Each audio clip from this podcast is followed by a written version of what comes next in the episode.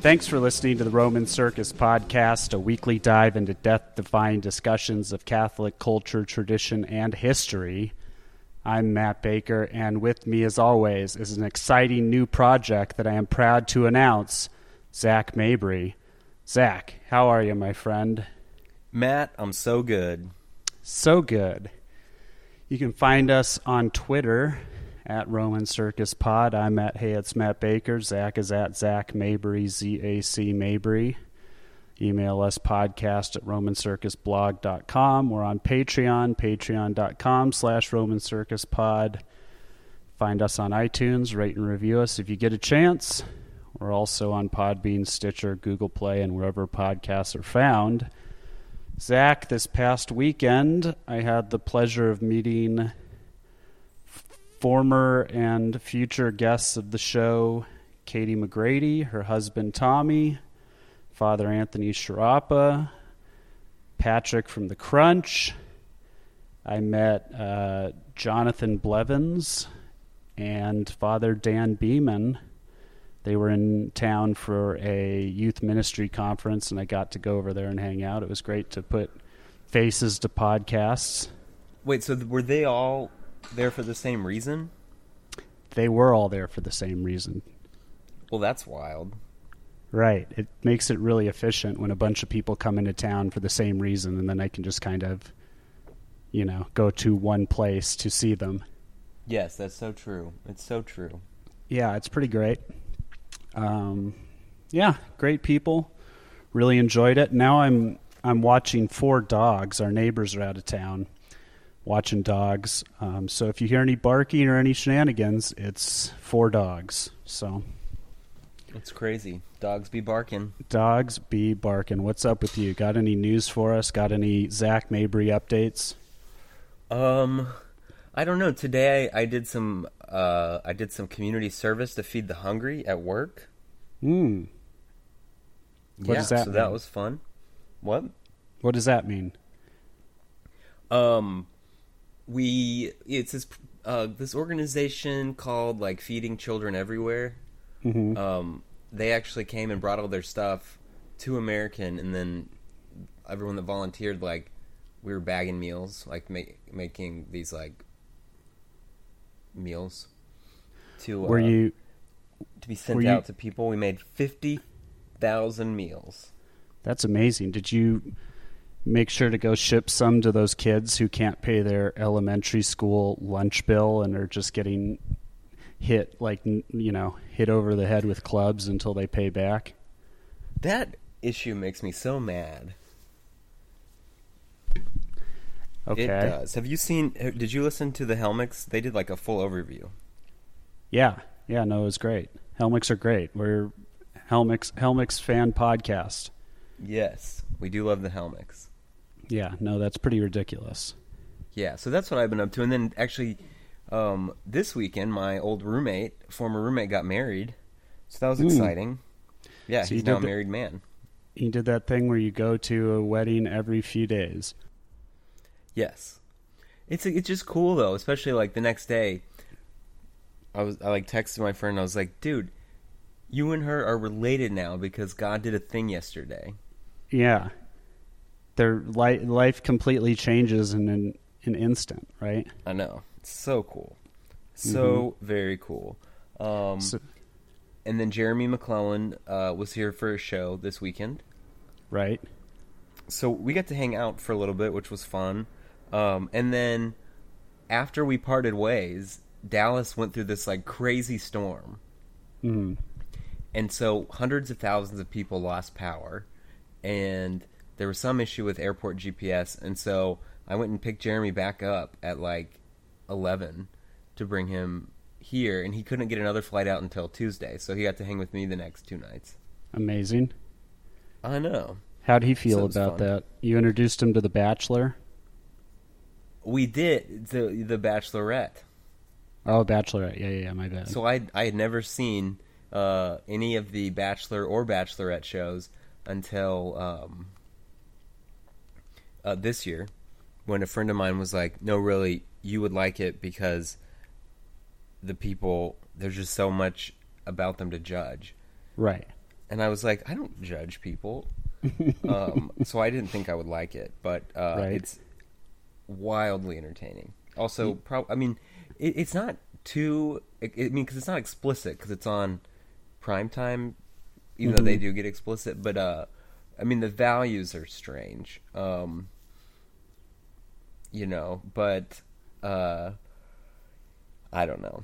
I've you you've seen it before too. Well, I just started this year too. So this is I watched The Last Bachelor, and I'm watching sort of this Bachelorette. I'm not a fan of the Bachelorette this season. I find her kind of, you know, I don't know, not a fan. So I I've missed a few episodes, and I haven't real really felt sad about it. But um, The crazy part is when they're like, I don't know if so and so's here for the right reasons. Like they say Uh, that so often. Right. And I'm like, what are the right reasons to go on something like like there's no right reasons to be on the Bachelorette, people. Well, she, yeah, I mean, the very first episode, she kicked off a guy in the middle of the show for lying about having a girlfriend or like going on a date or seeing a girl like the Monday before he came out there.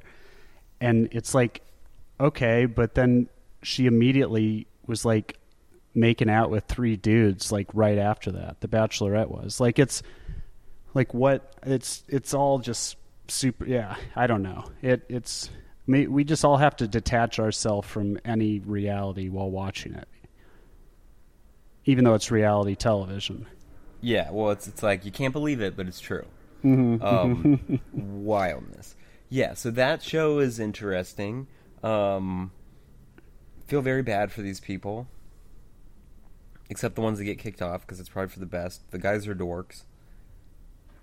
mm-hmm, Um, yeah, no, and then Jeremy and I were finding like, like the, you know, I, I don't know what you call it, like worst moments or whatever. Like we went on YouTube and we're looking for like the most obnoxious characters over the last like 15 years that they've had the show right and like highlight reels. It's pretty funny. Like these people, these are interesting people. um yeah there's a yeah it's they they they they do a nice job of keeping some of the characters around while knowing they have no chance but they got to keep the show you know how much how much can we really sit there and watch people be like you know i'm really starting to maybe think i'm almost having some sort of feelings for this person maybe like every 5 minutes right so you know got to keep the characters around Yeah, I always assume that like the producers are like, okay, you know, these guys are staying no matter what, and then you can Right. fill the rest of the slots with people you actually want. Yeah, yeah, yeah. That's how I think it's done too. Like you got to keep these people, and then yeah. Okay, so we're in Wildness. agreement on that. Yep, trying to think of anything else exciting happened. Um, nope, not too much. Uh, you know, just hanging out. How's- Today's the feast of uh, Saint Anthony of Lisbon. Yeah, it is. More on that later, probably. Um, yeah. What else is in the news? So, probably the most talented member of the Trump administration, Sarah Sanders, Mm-hmm. Sarah Huckabee Sanders, the press secretary, is leading the administration. Mm-hmm. Now we said we weren't going to do politics anymore, but you know we have to honor a, you know, such a valiant, brave three and a half long year effort by Sarah Sanders. I mean, yeah, like she was pretty much the MVP of the whole team. So, um, and then there's rumors that she's going to run for governor, governess. I guess it's still governor of uh, Mhm. Arkansas. Right. So that'd be interesting. I mean, I'm sure she'd win because I think she's really popular there. Mhm. Um, yeah, yeah. would. So I mean, it's not technically politics so much as it's like personnel issues, right? I guess, Right. sure. I don't know. I don't know the inner workings. Yeah, I mean, TBH, I don't either. Um, let's see. There was some big uh, dust ups controversy because in, I think, Italy, the bishops uh, adjusted their translation of the Our Father, Right. um, which was approved by Pope Francis, and then it's like the news didn't understand what happened, and so people were thinking that there was a change to the the English translation. Right. Like we uh, we were actually doing a full scale overhaul on the Lord's Prayer. Yeah. Right, what were we calling it? Lord Lord's Prayer 2.0, right. Our Father oh? 2.0. Lord's Prayer. Dot dot dot. This time it's personal. okay. Right. Um. So you know that's a uh, interesting development. Um, but currently, the English vernacular translation hasn't changed. But, I right. mean, so it was just the it was just the French the French translation did a Italian, few okay. Mm-hmm. years ago, and then the Italian one followed suit, and it was not to like it wasn't to like change it to anything off base. It was actually it's now I think more in line with what the English translation is. Right. It's like an effort to make all the translations the same. If, if that I mean, makes I don't- sense.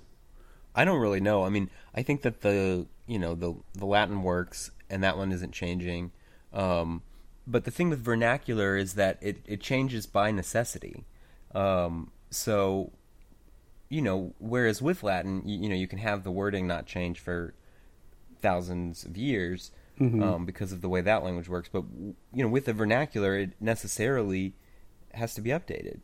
Um, and so, you know, I mean, I think that that's that you're kind of if your preference is to pray in the vernacular, that's you're kind of signing up to have it, you know, changed and rechanged um, periodically. And so, you know, I mean, I'd, I'd say memorize the current one, but you, you know, you don't necessarily know when the next change is coming. Um, so, you know, but I I mean, again, that's you know that's kind of what you're signing up for if you uh, prefer to go with the vernacular. There it's got to go. be it's got to be for in the moment. Mm-hmm. Mm-hmm. Zach Mabry comes out as anti-vernacular. I'm I mean, I'm just saying how it works. okay, good, good. Yeah, it, uh, a few people were like, "Did you see the?" To me, they're like, "Did you see the Our Father's going to change?" And I was just like, "Uh, no, sorry." But Sorry. Um, there was news about the Knights of Malta hmm are no longer able to have any of their official events uh, be the extraordinary form of the Roman Rite. Right. And before we get all in a huff about this, please tell us why it might not be a huge deal. so I spoke with some knights, and I, I did get a little bit of mixed answers from people. Um, for the most part, uh, Latin masses for the Knights of Malta are pretty rare. They're the exception to the norm. Um, like one of the knights I talked to has never even been aware of one that he could attend, like there any in America or anything like that. Mm-hmm. Um, I asked a knight from the UK, and they said they are somewhat more common there, and you know they're not thrilled about the announcement.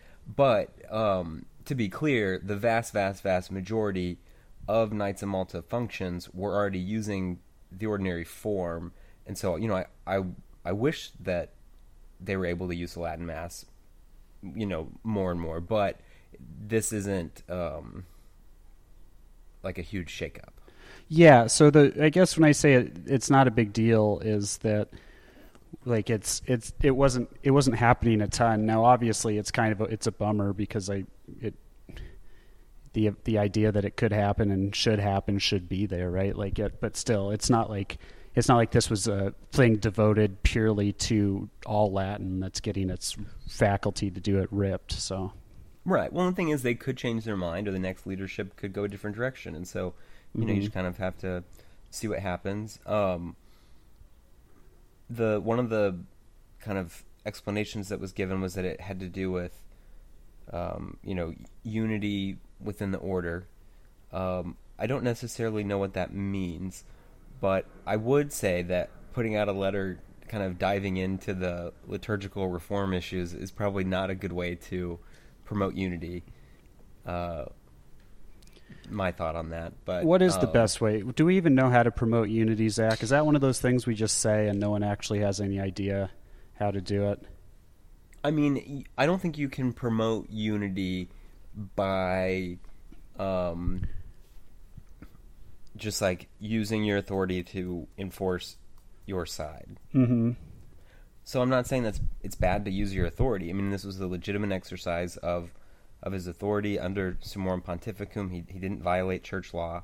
I think he sort of violated the spirit of what Pope Francis has allowed Mm-hmm. with the Latin Mass. Um, Right. But you know that's not my call to make. Um, so you know, if I were to go and say we're going to ban the ordinary form uh, because I don't want people to debate the liturgy anymore, uh, I don't think that that would work, right?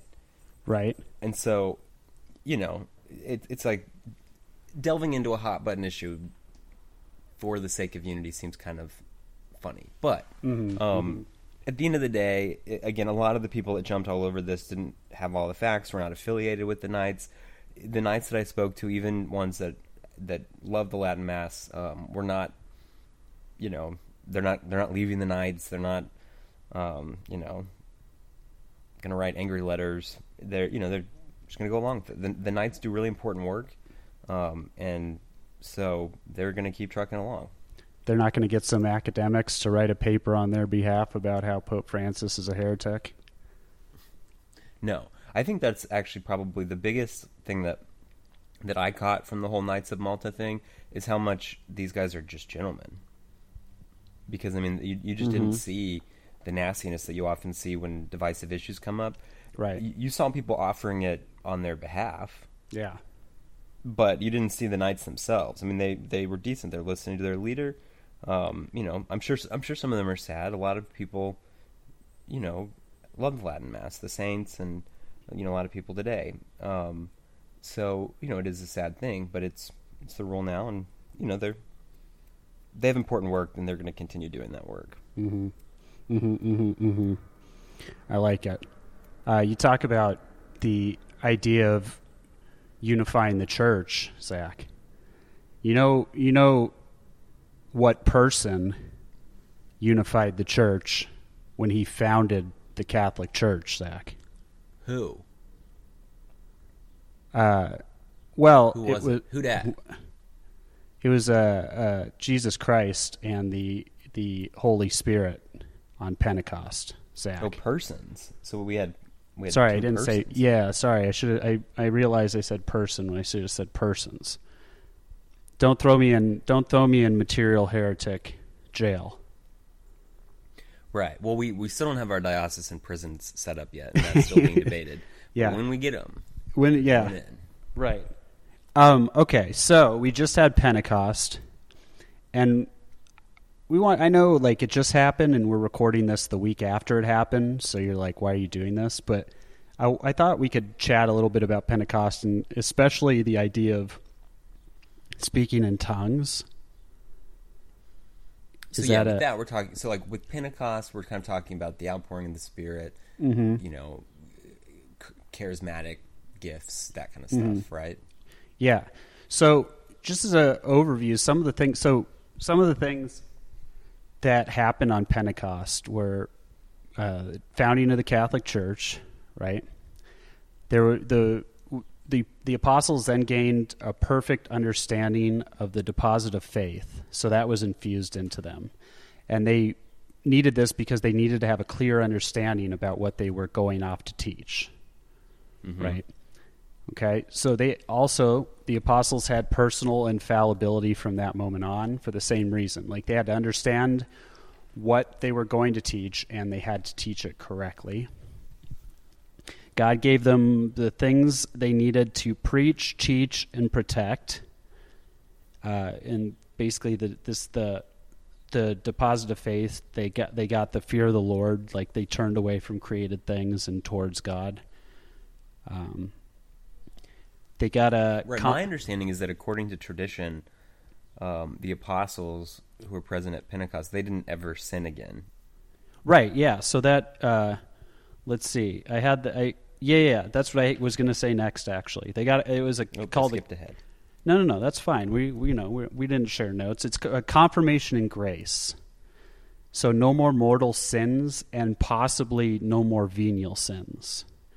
Because this is because this is because the credibility of the church was up for like on the line, right? So the, this is the credibility of the church was about to be put, uh, you know, on full display. So they they had to basically Couldn't Yeah, take any risks. yeah they couldn't take any risks. So yeah, Right. It's it- the same reason when we talk about Saint Joseph being sinless. You know, the Holy Family. There were three of them, Mm-hmm. Right. And Joseph was going to be sleeping in the same tent with the Blessed Virgin Mary. There were no risks that could be taken.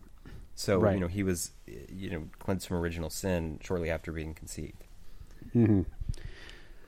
where am I at? Fortitude, perfect confidence in preaching, and the willingness to die for the faith. Um, as they as they ended up doing, pretty much all. Which and you can you can see the change there because we know that they all died for the faith except for Mhm. Saint John, Right. Um, because we have their bodies, and we you know we know where they went and how it all happened and you know how things played out. Um, but you know just weeks earlier, they were you know too afraid to show up for the crucifixion, and you know even after that they were they locked themselves in the upper room and you know i mean you you see this sudden change where they're no longer running away afraid they're you know they're in it Mm-hmm. Mm-hmm. Mm-hmm. In it to win it, as one Mhm. would say. Understanding. They grasped all the articles of the faith. So that's what we said earlier, just a perfect understanding that was infused. Knowledge to judge rightly what to teach and the meaning of that teaching. So the the idea that they can understand exactly in that moment what they needed to do and they so they could explain the meaning of that teaching, right? You you don't want people just going around just saying random things, just kind of like you know, not understanding what they're doing. Oh man, the dogs are getting crazy, Zach. uh-oh i can't even hear them I know I'm putting it on mute while they get crazy. oh I know I'm I'm I'm jostling a microphone, a mute button, and four dogs. This is great. I'm leaving all this in. Wisdom. impressive wisdom one it's when one contemplates the things of god from god's perspective sees god how god sees himself how he truly is and the means to at the end. So it's you know that's wisdom. I like to think we have a lot of wisdom here. Uh, if i if if i asked you right now to name the gifts of the holy spirit could you? There's No. seven of them. Oh no. No.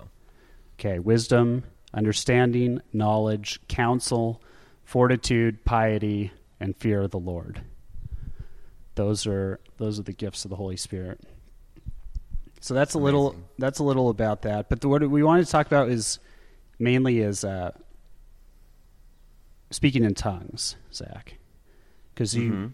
I, I mean, you, you come from a Protestant background. I'm sure people were jibber jabbering in tongues all the time wherever you went. You couldn't. You, you, you probably loved it. You couldn't get enough of them going around mumbo jumbo gibbering everywhere. i've never i never actually saw it in person because Mm-hmm. methodists uh, don't do that You know what they say, Zach? If you're in a What? group of people and no one is speak and you don't see anyone speaking in tongues, you're the one speaking in tongues. ooh Yeah, they don't say that. Okay, so speaking in tongues, it's a grace gratuitously given. That's what the notes say from the talk I listened to, which I will explain at the end who gave the talk. Grace gratuitously given. God gives this grace to whomever he wills, ordered towards the good of the church. Speaking in tongues is not ordered towards one's sanctification. It is not a sign of the person's holiness. It cannot be merited by prayer. Please do not pray for it. So, just to recap, if you if you are speaking in tongues, if you have the legitimate gift of speaking in tongues, it does not mean that you are the holiest person. It means that there is a specific reason ordered towards the good of the church that God wants you to have this. And it is not ordered towards your sanctification. So you can have the gift of tongues and you can still damn yourself to hell, basically, right? So yeah, it's, it's not something to make you holier or to draw you closer to God or to do. It's not for you. it's not a get out of jail free card. It's not an immediate path to sainthood, and it's not a seven figure book deal. And it, I mean- it doesn't mean you're in the state of grace. hmm hmm Um, right. Right? Yeah, that's I a great. that. Yeah. No, I mean no. It. Uh, I guess maybe if it's if it's if it's not ordered towards one sanctification, I mean there is a you don't. I guess you don't have to be in the state of grace because God can do what He wills, right? So it. it yeah, but I I, guess it's just it doesn't say uh, the key thing there is that it doesn't say anything about you if if you do have that right, gift. Right. Oh, you And you so speak in tongues? How nice really- for you. Right. I mean, it's, it's one of those things where you just shouldn't. Yeah, I mean, you shouldn't Mm-hmm. search for that. Right. Um, okay, so uh, the uncontrolled desire to experience this phenomenon of speaking in tongues, basically, you know, we love we love talking about demonic things here, Zach, and that's exactly what can happen. So if you if you if you have this just wild desire to do it, who knows what you're inviting into your life, and it actually could be demonic. Okay. Um, now, not all not all speaking in tongues is demonic, but basically, speaking in tongues is not talking in gibberish. It's not like mumbling, and it's not you know it's it's not doing anything misconstrued as like someone. If you are speaking in tongues, someone will be able to understand it, right? You're not going to like you're not gonna it's not gonna be you it's not gonna be you and 20 people only speak who can only speak english and then you're gonna start babbling in some language to like have this moment right there's no there's no purpose. I mean there could be a, a greater purpose but in that scenario like it's just you know that's kind of a sign that it's not it's not happening. So what the apostles there are two basically two parts to the gift of speaking in tongues that the apostles got. Mm-hmm. The grasp to speak the language at the level of their own native language so they knew exactly what they were saying. So, however good they were at speaking their own language, that's what they would be sufficient enough to speak the other language because they needed to, you know, they needed to understand what they were saying. They could, what good is it if not even the person understands what's going on, right? right. The other is the ability to speak in their own language, but others would hear it in their language so they can address entire crowds. So if they're speaking if they were speaking to a crowd of 20,000 people and there were 15 different languages, then the apostles would just speak in their own native tongue and it would be heard by the others in their native tongue. Mm-hmm. uh, there is no honor to God to speak gibberish. Okay, so if there if you're speaking gibberish and you're just mumbling about, there's no in what possible way can that honor God? Right? In what possible way that's can what I've that always further thought. the I'm church? like, well, right. I mean, it's like it, it seems like you're having a stroke. Like I don't understand what's, you know, I- yeah, I, I don't really get that either. right. What you're saying, I- yeah. so that's the main thing to that's the main thing to think about if this is not something that's done for your own sanctification and it's done at large for the good of the church then that I, you know it, if it's just kind of like a random thing where you're like blah blah blah blah blah blah, blah, blah that's that may be the only time I do that on the podcast then that you have to like I mean, what what good is it, right? There it, and I mean, you know, sorry, sorry, were you going to say something? Um, I thought I well, cut no, you I mean, off. we're just going to kind of continue along that. I mean, normally when this kind of stuff happens, people go to some kind of meeting or event, um, you know, expecting and believing that something like this will happen, Mm-hmm. um, and they're surrounded by other people who are expecting and believing that something like this can happen, and that's where, you know, on a natural level, you know, group psychology comes into play and you know group psychology is Mm-hmm. a fascinating topic it, it's how you get you know um, the french revolution of people you know people guillotining each other i mean it's just how you get stuff that people wouldn't ever do nor like by themselves Mm-hmm. in a group crowd psychology all bets are off um, and so father dwight uh, longenecker actually has a blog post where he kind of talks through Um, things like speaking in tongues or being, I don't know if you've heard of being slain with the Spirit. Huh. Okay. So that's one where you faint. Like you become yeah, so yeah, yeah. overwhelmed that you faint, and they tend to kind of go hand in hand. Um, and the but a big aspect of it is kind of the group psychology piece um, because you know rational boundaries are broken, um, and it, it, just kind of shifts you into a different state of mind. Um, and so suddenly these things seem to just come forth. You know, that would be kind of the natural explanation if there were. Mm-hmm. Mm-hmm. Yeah, so that's that. It uh there's a few things to remember about the the about Pentecost too is Pentecost only happened once. Uh, any movements that claim to be a second Pentecost are blasphemous. So, you know, this doesn't seem obvious, but it actually is if you think about it. So, mm-hmm when we talk about Pentecost as you know the the earthly manifestation of of the third person of the Holy Trinity, right? Mm-hmm. Um, so you know the the earthly manifestation of the second person of the Holy Trinity was Christmas when when Jesus was born. Wait, we have two. We have Christmas in July, Zach. We have two Christmases.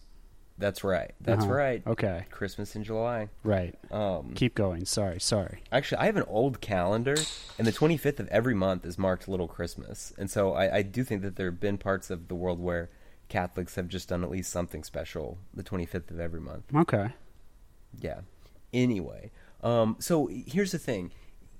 If you look at some event, any event, and refer to it as, you know, like a second Pentecost or mm-hmm. like another Pentecost, it would just kind of be like looking at a person and saying that their birth was like another Christmas. Like, wow, um, mm-hmm. you know, Beyonce, her being born was like Christmas, you know, mm-hmm, mm-hmm. and that just is, you know, blatantly blasphemous to like to actually say and think.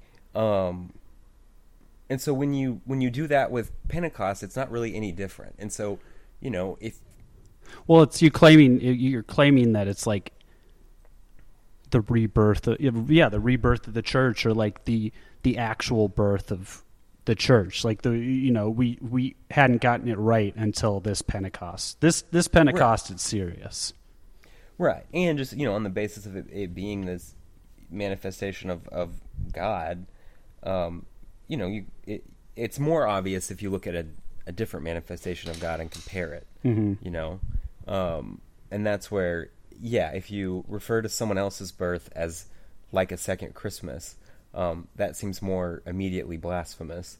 Um, and so if you refer to any kind of event or uh, experience or worship service or um, council or anything like that as a second Pentecost, um, you know, understand that that's kind of inherently blasphemous, and then you know, just don't do it. It's like the uh, it's like when sign when like a place gets new management or like they have like a grand reopening under new management thing. Like that's their that's like their second Pentecost. Now for real. Now this store is for real. Wow. Um, yeah, and and that's the other thing you'll hear people say besides referring to things as like a second Pentecost is mm. you know we you know send us a, a new Pentecost or we need a new Pentecost or I mean, again, it's an event that only had to happen once because it happened perfectly. Um, and so, you know. Zach, Pentecost, uh, Vatican II, is that a second Pentecost? No.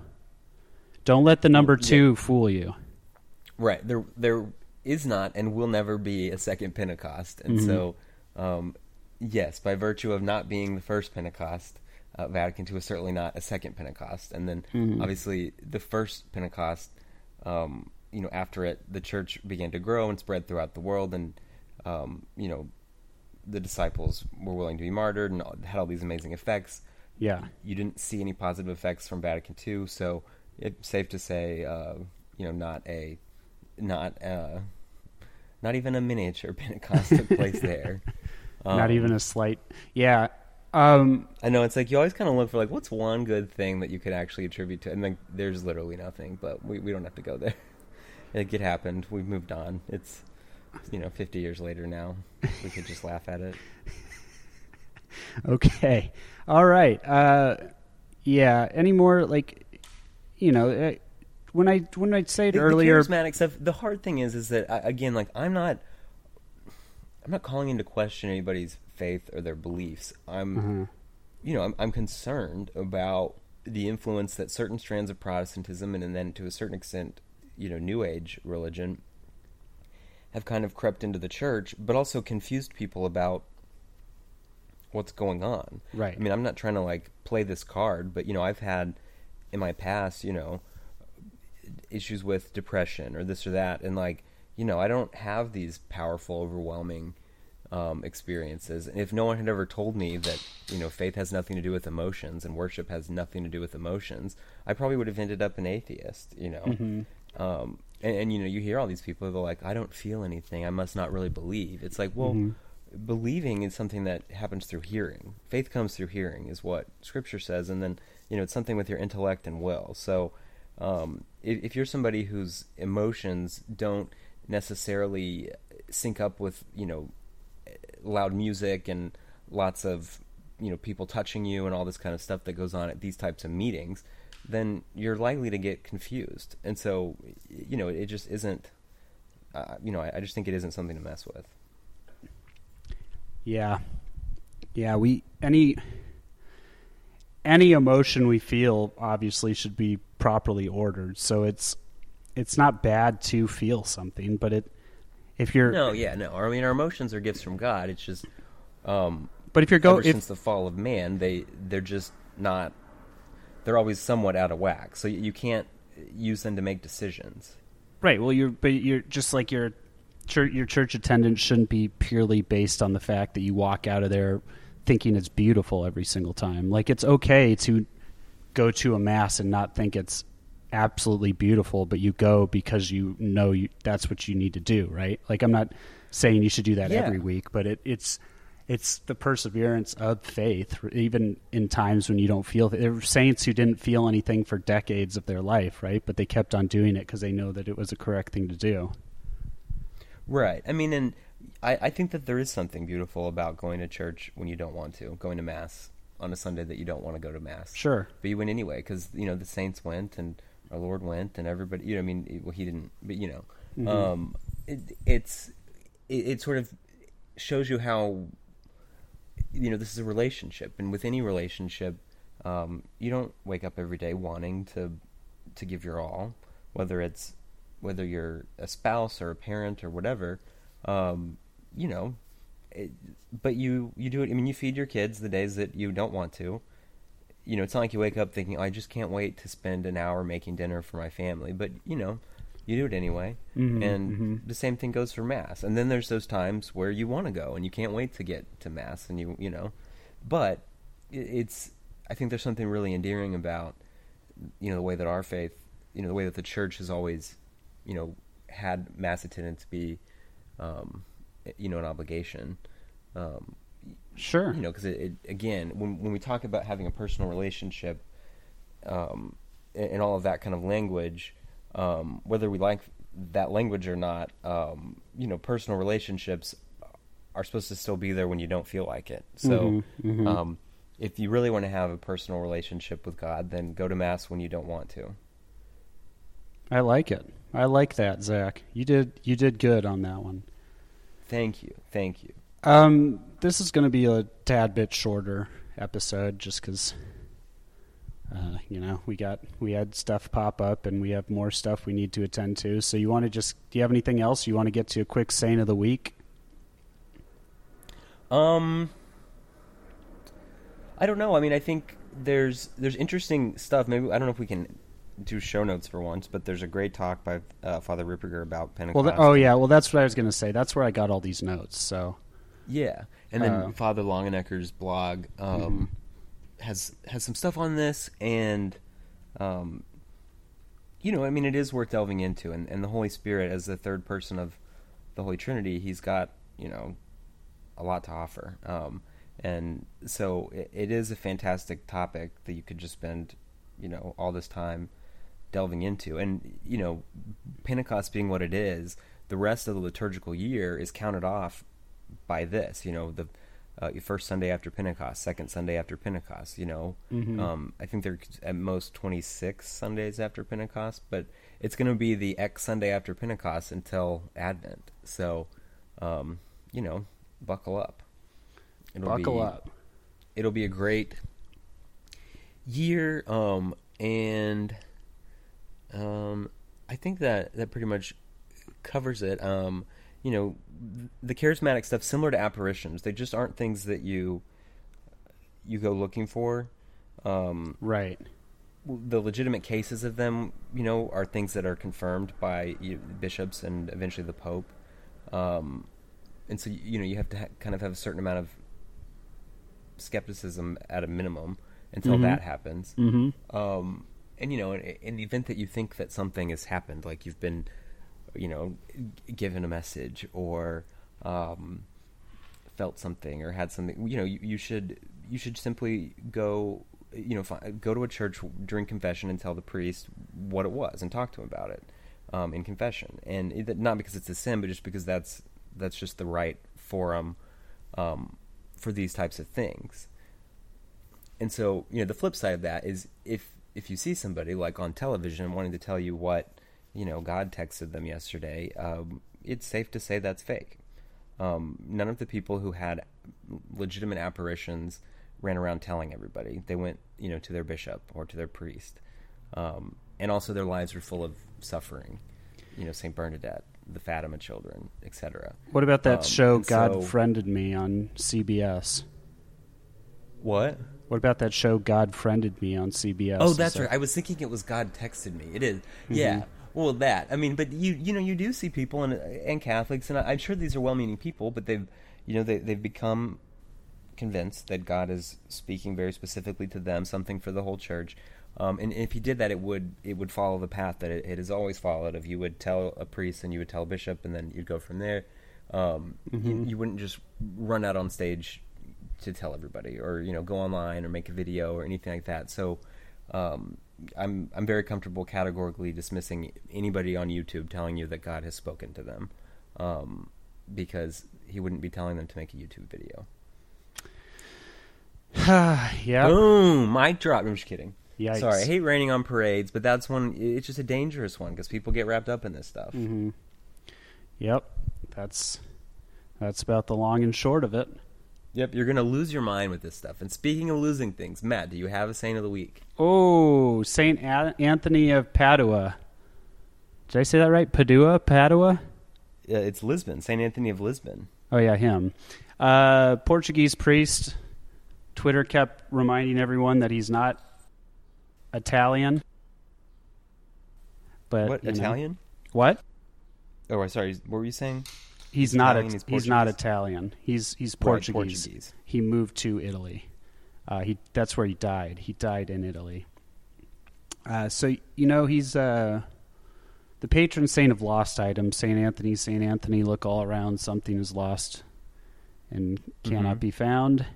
But here's some other facts about him. Born August 15th, 1195. He died June 13th, 1231, at the spectacular age of 35.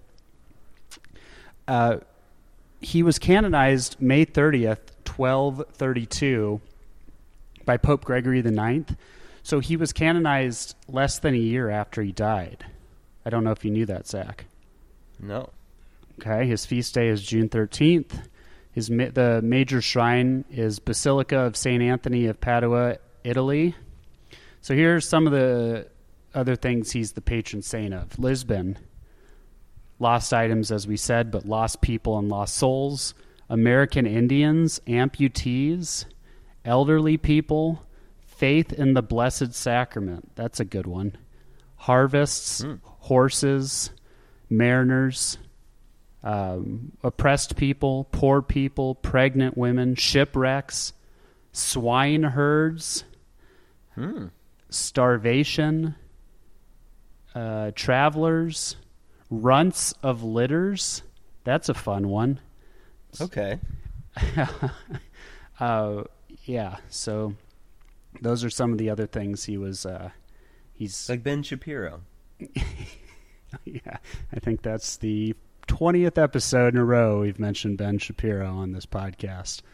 Uh, we need to get in on some of that money. Uh, he is a doctor of the church. He was proclaimed that by Pope Pius XII in 1946. Uh, he said that uh, the let's see, what does he say?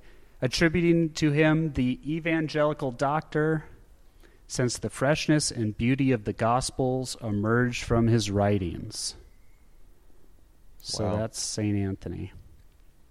Amazing. And then what's the what's the prayer for when you lose something? Saint Anthony, Saint Anthony, look all around. Something is lost and cannot be found.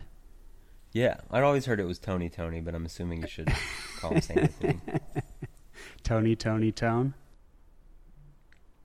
All right. Well, I don't know. Zach, the dogs are getting wild and they're getting hungry, so I need to uh, I need to get to feeding some dogs here, and uh, we'll uh, see everyone next week. Well, not see. We'll talk at everyone next week. You got any final words? Yes, we'll uh, you'll hear us next week. All right, gang. Thanks for listening, and we'll talk to you next time. See ya.